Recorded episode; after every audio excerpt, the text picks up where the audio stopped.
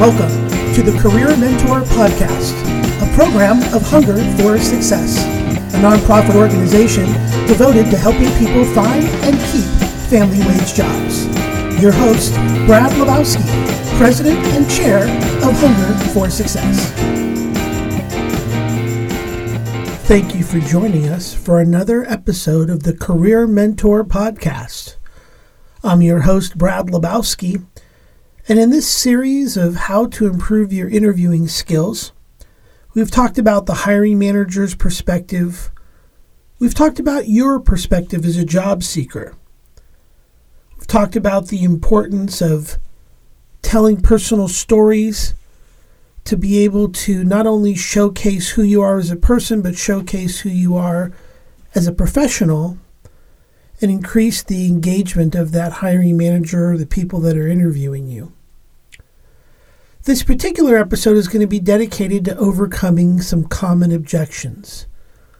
What can you say? What can you do to overcome objections where a hiring manager says, well, you seem overqualified to me, or, well, you don't live around here, you'd be relocating, and I'm not sure if that's going to work. And then well, you just don't have the qualifications we're looking for. Now, while there's lots of different objections that you may experience, I'm going to cover these three in this episode. And if the work that we do now is not helpful enough, if there's an objection you really want advice on how to overcome, really want you to reach out to us at our website. It's help, the letter H, the number four, the letter S dot org and let us know your specific objection, and we can dedicate a podcast episode to helping you through that and giving you some strategies. Well, let's talk about the first objection being overqualified. We help a lot of individuals that have been laid off of industries have had senior positions, been laid off, been unemployed anywhere from two to eight years, and are trying to get back into a similar industry or a different industry. And they have a degree and they have 20 years experience, 15 years experience, and they go interview for an entry level job because if they can get in at forty and fifty thousand dollars a year, that that's a good start, and that's some money coming in, and it's better than unemployment, and they can work their way up, and that's what they want to do. But when the hiring manager looks at their experience, 15 years, and maybe a master's degree, maybe a bachelor's degree. Uh, I can't afford this person and they're going to get bored, so I'm going to label them as overqualified.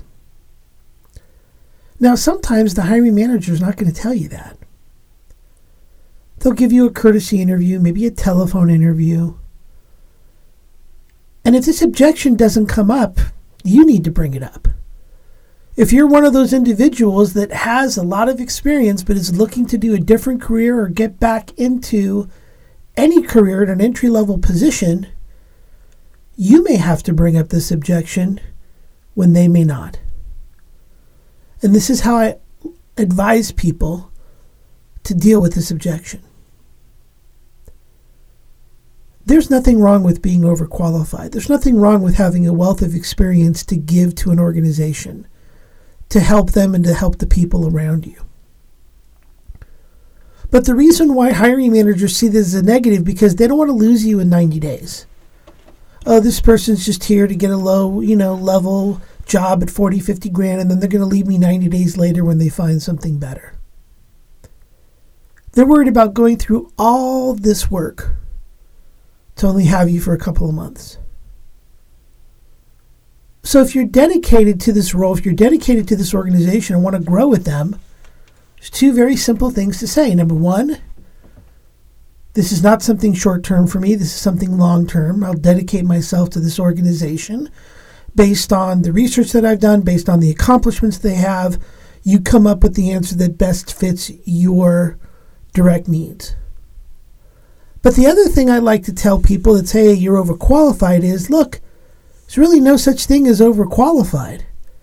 Having a wealth of experience should be something companies desire. And if you're concerned that I feel like I know everything And because I have all this experience, I can't learn any new things. I wouldn't hire me either. For you see, having a lot of experience doesn't make you overqualified. And I'm willing to learn and listen and reapply my experience to your organization and my new role. And I'm open to that feedback. I'm open to learning. I'm not going to come into this organization and go, oh, with all this experience, I know what to do. You don't have to tell me what to do. And then not listen and just do what I've always done. That's not me. When I come into an organization, I want to learn about them. I want to learn the way they do things. And then I'll adapt and outperform your expectations. And that's a great way to overcome that objection of being overqualified. Now, what if you live one place and want to move to a different city, different state, and they're concerned?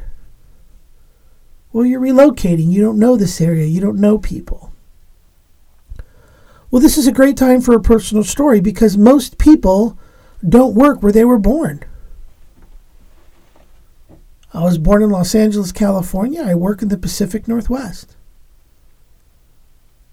And while I travel around the country helping people, where I was born and where I currently work aren't always the same thing. In fact, you could tell the person interviewing how many people work for your company were born in this town, in this city, in this state. Maybe half, maybe less.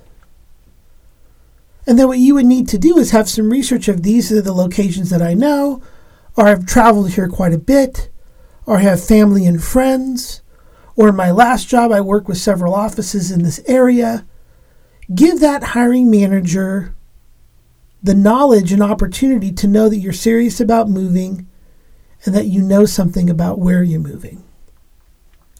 But again, here's one of those situations where you may have to mention this objection because they may not. They may be thinking it, but they may not feel comfortable saying it in an interview. So if you think this is going to be a concern for your new job, you need to bring it up. Now, here's one of the toughest parts not being qualified.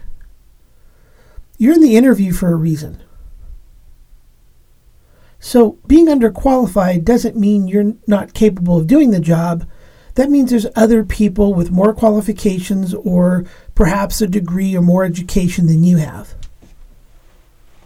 So, how do you overcome this objection? Well, it's time for a story.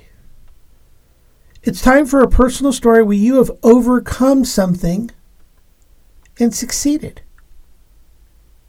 We've helped a lot of single mothers and they've put themselves through school and they've achieved honor roll or got a degree, and that's a huge accomplishment.